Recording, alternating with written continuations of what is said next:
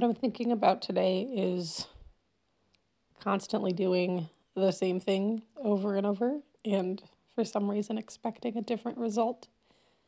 This is a serious flaw in the human condition. I think we all do it.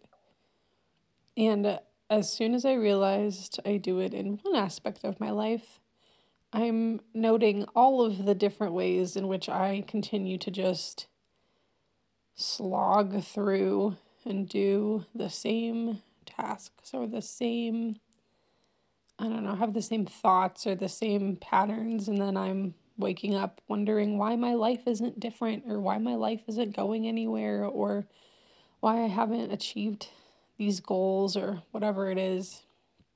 And recognizing it, I think, is the easy part. It wasn't that easy. And so now I need to find ways to do things differently, which I think will be fun, challenging.